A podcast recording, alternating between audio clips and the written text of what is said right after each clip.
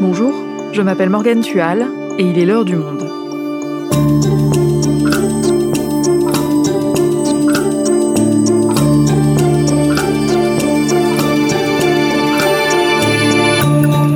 Aujourd'hui, c'est une nouvelle période compliquée pour Facebook. Une ancienne employée de l'entreprise a transmis à la presse des milliers de documents internes de la société qui permettent de mieux comprendre les rouages et les échecs de Facebook. Que révèlent ces documents? Pourquoi mettent-ils Facebook en difficulté? Et comment l'entreprise répond-elle aux accusations? Damien Leloup est journaliste au Monde à la rubrique Pixel. Il a pu décortiquer ces documents. Il nous raconte ce qu'il y a découvert. Facebook Files dans les rouages déréglés de l'entreprise, un épisode produit par Esther Michon, réalisation Amandine Robillard.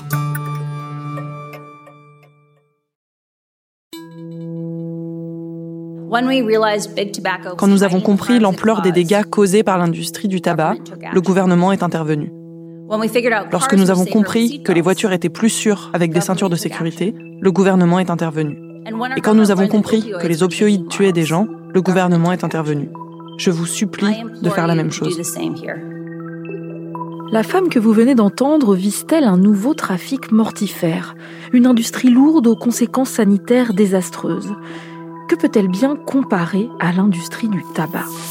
Eh bien, elle cible Facebook. Et elle le fait devant des sénateurs américains à Washington le 5 octobre. Elle s'appelle Frances Haugen. Son nom ne vous dit peut-être rien. Avant que son témoignage ne soit relayé partout dans le monde, cette américaine trentenaire était inconnue du grand public. Et elle travaillait pour Facebook. La lanceuse d'alerte y a récolté des milliers de documents internes. Et selon elle, ces fichiers prouvent que l'entreprise sait comment rendre Facebook et Instagram plus sûrs, mais rechigne à effectuer les changements qui s'imposent. Elle l'affirme, l'entreprise fait passer ses profits astronomiques avant la sécurité de ses utilisateurs. Alors sur quoi se base-t-elle précisément pour affirmer que Facebook est aussi toxique que l'industrie du tabac?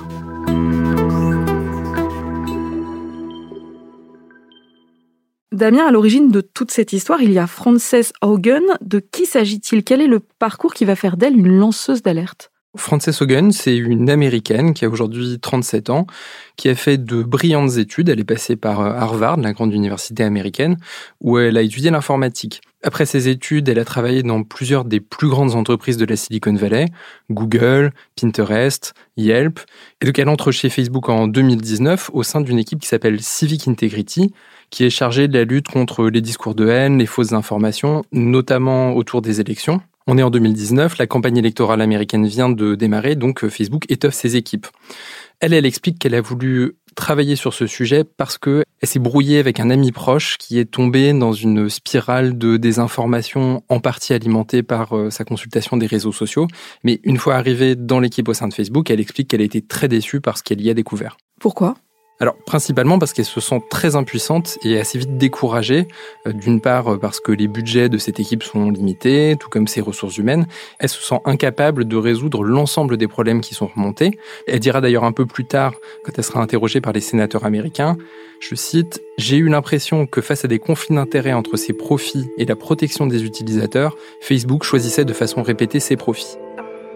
Donc ce qui va la décider en dernier recours à quitter Facebook où elle n'est restée finalement que deux ans, c'est le démantèlement annoncé fin 2020 de cette équipe Civic Integrity. Les différents membres qui faisaient partie de cette équipe ont été répartis dans les différents services de l'entreprise. Pour Frances Hogan, c'est trop. Donc elle décide de partir six mois plus tard et elle emporte avec elle des milliers de pages de documents internes.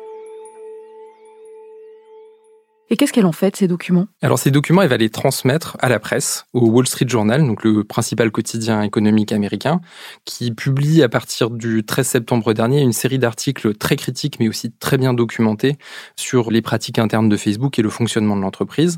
À ce moment-là, on ne sait pas qui est ce mystérieux lanceur d'alerte qui est anonyme dans les articles du Wall Street Journal. Alors qu'est-ce qu'il y a dans ces articles? Qu'est-ce que le Wall Street Journal a découvert en épluchant ces milliers de documents internes de Facebook? Il y a beaucoup dans ces documents d'études très intéressantes euh, qui sont faites par des chercheurs internes à l'entreprise, qui soulèvent euh, souvent des problèmes euh, petits ou importants. Mais on a l'impression à la lecture que Facebook parfois ignore les résultats de ses recherches qui sont par ailleurs d'excellente qualité, qui utilisent les données des centaines de millions d'utilisateurs de Facebook et qui sont donc très précises par ailleurs. Un des exemples qui a fait euh, beaucoup parler de lui concerne Instagram, donc qui appartient aussi à Facebook. Il y a dans ces documents une étude assez complète basée sur des sondages sur le mal-être adolescent et euh, la manière dont Instagram peut euh, avoir un impact positif ou négatif sur le mal-être adolescent. 30% des adolescentes américaines qui ont été interrogées pour cette étude disent qu'Instagram améliore la manière dont elles se sentent, mais 19 affirment que le réseau social a un effet négatif sur leur santé mentale. Et c'est un effet qui est d'autant plus marqué chez les personnes qui ont déjà des troubles psychologiques identifiés. Donc dans cette étude, les, chercheurs recommandent un certain nombre de mesures, par exemple diminuer la visibilité des euh, posts publiés par les stars, qui sont souvent omniprésents sur Instagram, diminuer la visibilité des likes, mais D'après ce qu'on voit dans les documents et les annonces publiques de Facebook, ces recommandations n'ont été suivies qu'en partie. Il y a eu des expériences sur le masquage des likes, mais euh, il n'y a pas eu une suppression globale. La manière dont c'est ressenti, en tout cas par les gens qui travaillent sur ces problématiques, y compris au sein de Facebook, on le voit dans les documents, c'est une crainte que leurs recommandations ne soient jamais euh, écoutées et que Facebook n'agisse pas suffisamment fortement de peur de faire baisser ses statistiques d'utilisation. Et ces accusations font alors, tu le disais, beaucoup de bruit. Comment réagit Facebook? Alors Facebook ne nie pas l'authenticité de ces documents, mais globalement dit que la couverture du Wall Street Journal les sort un peu de leur contexte et déforme un peu la manière dont ils ont été euh, perçus en interne. Facebook redit, euh, comme il le fait souvent, que ce sont des sujets complexes, qu'ils prennent beaucoup de précautions quand ils font des modifications, qu'ils lancent des nouveaux produits. Mais il y a quand même un élément plus concret qui montre que Facebook n'est pas très à l'aise avec euh, cette séquence qui s'ouvre, c'est-à-dire qu'ils mettent sur pause le projet Instagram Kids, qui était une version d'Instagram destinée aux moins de 13 ans. Là, ils annoncent publiquement que euh, ce projet est officiellement mis sur pause. Et le problème, c'est que cette séquence sur Instagram n'est que la première d'une longue série de révélations un peu similaires auxquelles Facebook va devoir répondre au fur et à mesure. Pourquoi? Qu'est-ce qui va se passer après? Ce qui va se passer, c'est que Frances Hogan va sortir de l'ombre. Durant toute la première partie des publications du Wall Street Journal, on ne sait pas qui elle est. Le Wall Street Journal parle d'un lanceur d'alerte anonyme. Et elle va révéler son identité euh, dans une forme de coup médiatique assez réussi lors de l'émission de télévision de CBS 60 Minutes, qui est un peu le, le envoyé spécial, on peut dire, des États-Unis. Et donc, elle va apparaître à visage découvert. Elle va être très, très offensive contre Facebook et euh, son inaction supposée. C'est un des points aussi qui différencie Francis Hogan d'autres lanceurs d'alerte qu'on a pu voir euh, par le passé. Si vous vous souvenez de l'affaire Snowden il y a bientôt dix ans maintenant. Cet ancien employé du renseignement accuse la NSA, les grandes oreilles de l'Amérique, de recueillir des centaines de milliers de données téléphoniques et sur Internet.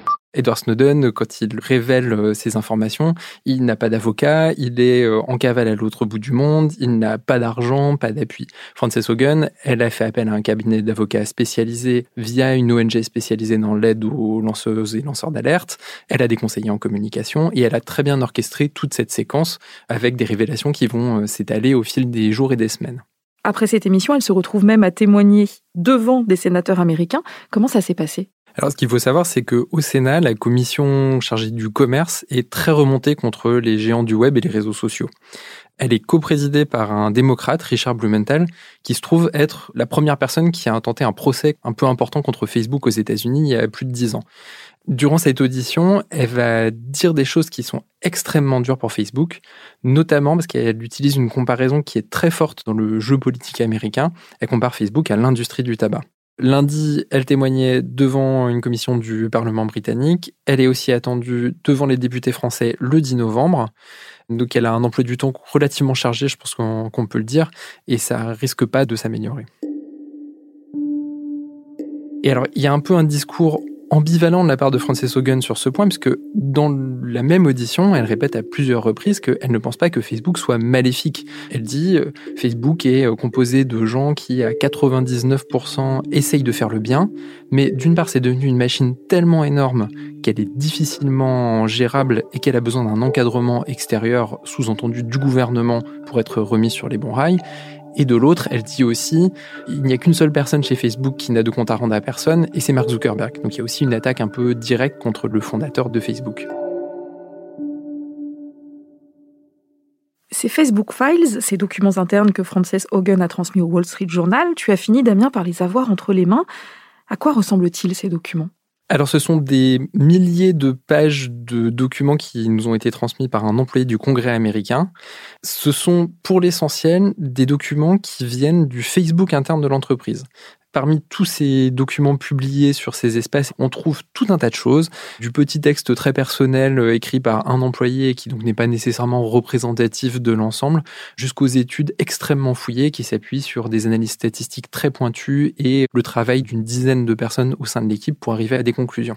Donc tu as épluché ces documents pendant des semaines avec trois autres journalistes du monde. Mais ces documents, ils avaient déjà été décortiqués par le Wall Street Journal. Qu'est-ce que vous pouviez trouver de plus?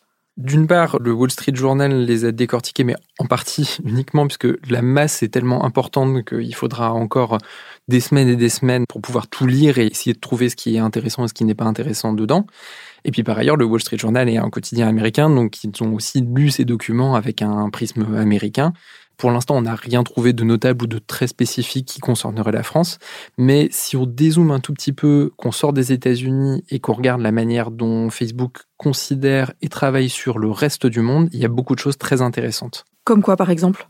Typiquement sur la question de la modération, qui est quand même un sujet crucial et dont on parle assez régulièrement, euh, les documents montrent de façon assez claire que les États-Unis restent de très loin la première priorité de Facebook et que dès qu'on sort des États-Unis, et encore plus quand on sort de l'Europe de l'Ouest, il y a assez peu de moyens qui sont mis en place pour lutter contre les contenus haineux, les fausses informations, etc. etc en Éthiopie, en Birmanie, au Yémen.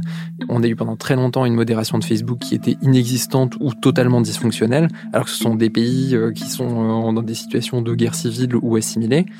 Plus largement, on se rend compte que dans certaines familles de langues, il y a des problèmes très importants et on pense notamment à l'arabe, plusieurs documents détaillent qu'il y a des problèmes majeurs qui concernent l'arabe. Mais ce que montrent les documents, c'est que l'essentiel des modérateurs arabophones de Facebook qui existent sont à Casablanca. Et donc, ils parlent l'arabe marocain. Et donc ils font beaucoup d'erreurs et voire ils ne comprennent pas quand ils sont confrontés à des dialectes d'arabe qui viennent d'autres parties du monde.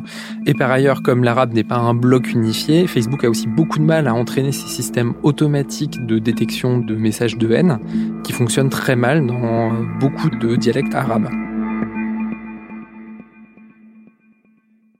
Et qu'est-ce que vous avez appris d'autre en fouillant dans ces documents? On a appris beaucoup de choses. Il y a aussi une espèce d'impression d'ensemble qui s'en dégage qu'on trouve assez intéressante, qui est que Facebook est devenu une machine gigantesque et que par certains côtés, plus personne ne la comprend, y compris les gens qui travaillent à son amélioration et, et qui conçoivent les algorithmes qu'elle utilise. Les ingénieurs disent leur incompréhension face euh, à une action A qui donne un résultat B alors que eux attendaient un résultat C. Mais comment expliquer que les ingénieurs en informatique de Facebook, qui font partie des meilleurs de la planète, ne s'y retrouvent plus dans leurs propres algorithmes alors, ce qui est très clair dans les documents, c'est que les ingénieurs de Facebook font leur maximum pour tenter de corriger les problèmes qui leur sont signalés. Mais d'une part, ces problèmes sont devenus extrêmement complexes parce que des milliers de personnes travaillent sur ces algorithmes et euh, publient des nouvelles modifications toutes les semaines qui peuvent avoir des effets de bord qu'il faudra ensuite corriger. Et les corrections de ces effets de bord peuvent avoir elles-mêmes de nouveaux effets de bord, donc on est dans un processus extrêmement complexe. Et puis par ailleurs, on est dans un milieu où tout le monde est ingénieur en informatique américain. Et il y a un dicton qui dit que quand on est un marteau, tous les problèmes ressemblent à des clous. Pour ces ingénieurs, la meilleure manière de corriger tous les problèmes auxquels est confronté Facebook, c'est de modifier l'algorithme Sauf que sur un certain nombre de sujets, notamment les sujets de politique, certains sujets qui touchent à la psychologie humaine, c'est pas toujours une question uniquement d'algorithme et de fonctionnement. Ça peut être aussi une question des règles qui sont édictées, des règles de modération. Mais au fil du temps, Facebook privilégie les modifications algorithmiques. Ces algorithmes deviennent de plus en plus complexes, changent en permanence, s'additionnent, se modifient les uns les autres, et à la fin, c'est extrêmement difficile, voire impossible, de prévoir toutes les conséquences d'un changement, même mineur, sur cet algorithme. Tu penses à un exemple en particulier? Il y a un exemple qui est assez paradoxal, qui est qu'en 2018, Facebook avait procédé à une modification majeure de son algorithme de classement et de recommandation pour donner moins de visibilité aux contenus politiques. L'idée était de privilégier les contenus de la famille et des amis au détriment de ceux des pages d'information et des, euh, et des élus pour avoir une plateforme plus apaisée et plus centrée sur les photos de famille et les invitations à des soirées plutôt que sur les sujets clivants. Sauf qu'en fait, bah, la famille et les amis, ça leur arrive aussi de partager des contenus politiques. Et de manière un peu paradoxale, cette modification a eu l'effet inverse de celui qui était attendu, et du coup des contenus politiques se sont retrouvés extrêmement mis en avant, y compris des contenus euh, politiques euh, très durs, euh, d'extrême droite, conspirationnistes, etc., alors que ça n'était pas du tout le but recherché. Et donc là, on se retrouve dans une situation totalement folle, où trois ans après, début 2021, Nick Clegg, qui est le responsable des affaires publiques de Facebook, annonce une nouvelle expérimentation pour diminuer le nombre de contenus politiques dans le film d'actualité, ce qui était littéralement ce qui était déjà recherché en 2018. Facebook tourne un peu en rond sur ce sujet parce que la machine est tellement complexe qu'il est impossible de prévoir tous les effets de bord. Et puis il y a aussi un élément qu'il ne faut pas oublier, c'est que le cœur du système de Facebook est fait pour détecter recommander et mettre en avant les choses qui marchent, les choses qui vont vous plaire.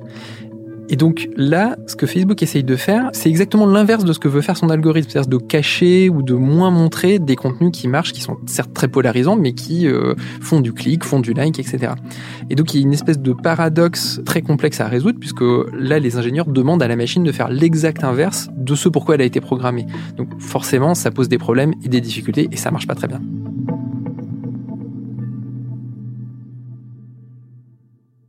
Face à ces problèmes, ces accusations que l'on vient d'évoquer, quelle est la position de Facebook? Alors, Facebook a réagi de manière très offensive, ce qui est assez inhabituel.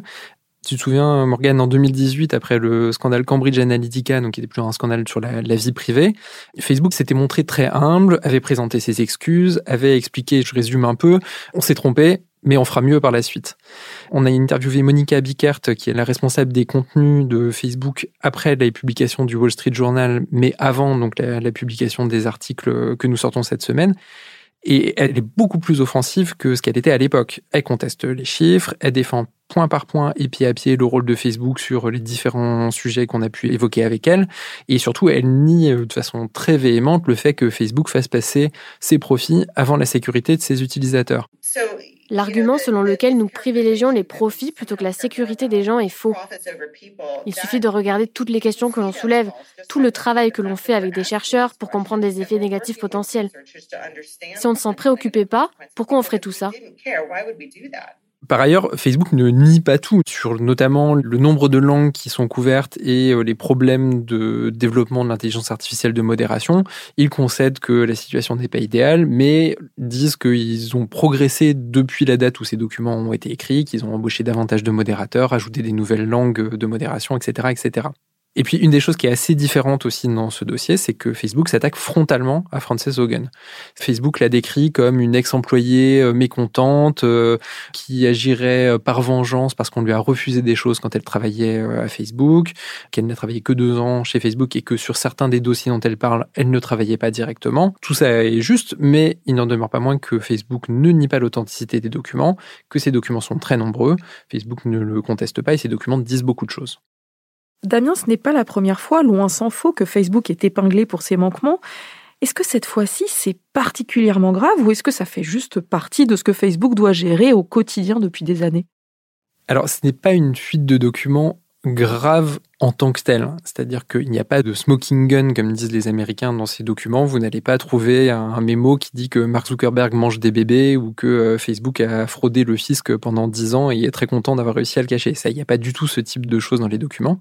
Par contre, si vous vous intéressez au mal-être adolescent sur Instagram, aux pratiques de modération de Facebook, à la manière dont euh, Facebook gère tel ou tel problème, et que vous êtes un régulateur, bah vous allez trouver des choses dans ces documents qui vont vous permettre de poser des questions qui fâchent aux représentants de Facebook. Donc c'est un des problèmes pour l'entreprise, c'est que ça va être une source quasi inépuisable d'ennui pour les années à venir, d'autant plus que ça se base sur les propres écrits de l'entreprise. Et un des points qui est très important pour Facebook, c'est aussi de distancier de tout ce scandale en cours la personnalité de Mark Zuckerberg. Depuis plusieurs années, Facebook essaye vraiment de manière très ferme de faire en sorte que son fondateur ne soit pas tenu pour personnellement responsable ou impliqué d'aucune manière dans les différents problèmes de l'entreprise.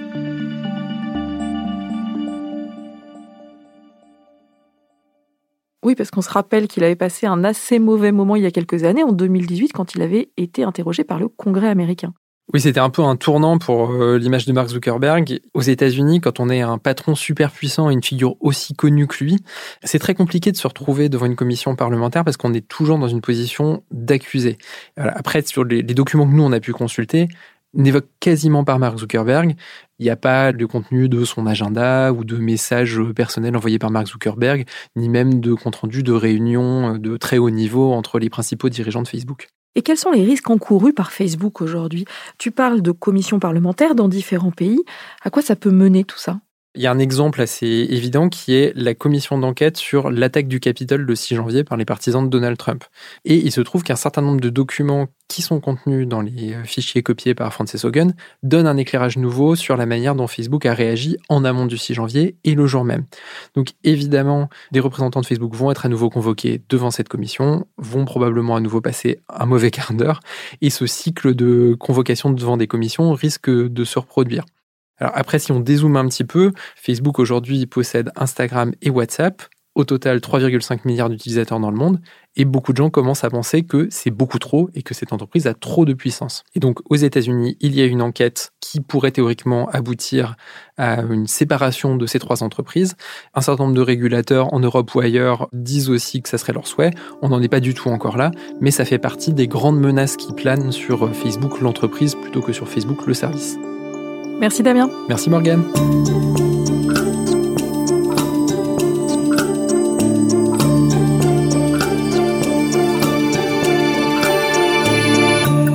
Et ces documents sont tellement riches qu'on y apprend d'autres choses encore, par exemple sur la manière dont les contenus anti-vaccins ont proliféré sur Facebook ou sur le blues des équipes chargées de rendre la plateforme plus saine. Vous pouvez retrouver tous les articles qui composent cette enquête sur notre site, lemonde.fr. Une enquête sur laquelle ont également travaillé Martin Untersinger, Alexandre Picard et Florian Reynaud. C'est la fin de l'heure du monde, le podcast quotidien d'actualité proposé par le journal Le Monde et Spotify. Pour ne rater aucun épisode, vous pouvez vous abonner gratuitement au podcast sur Spotify ou nous retrouver chaque jour sur le site et l'application lemonde.fr. Si vous avez des remarques, des suggestions ou des critiques, n'hésitez pas à nous envoyer un email l'heure du monde L'heure du monde est publiée tous les matins, du lundi au vendredi. On se retrouve donc très vite. À bientôt.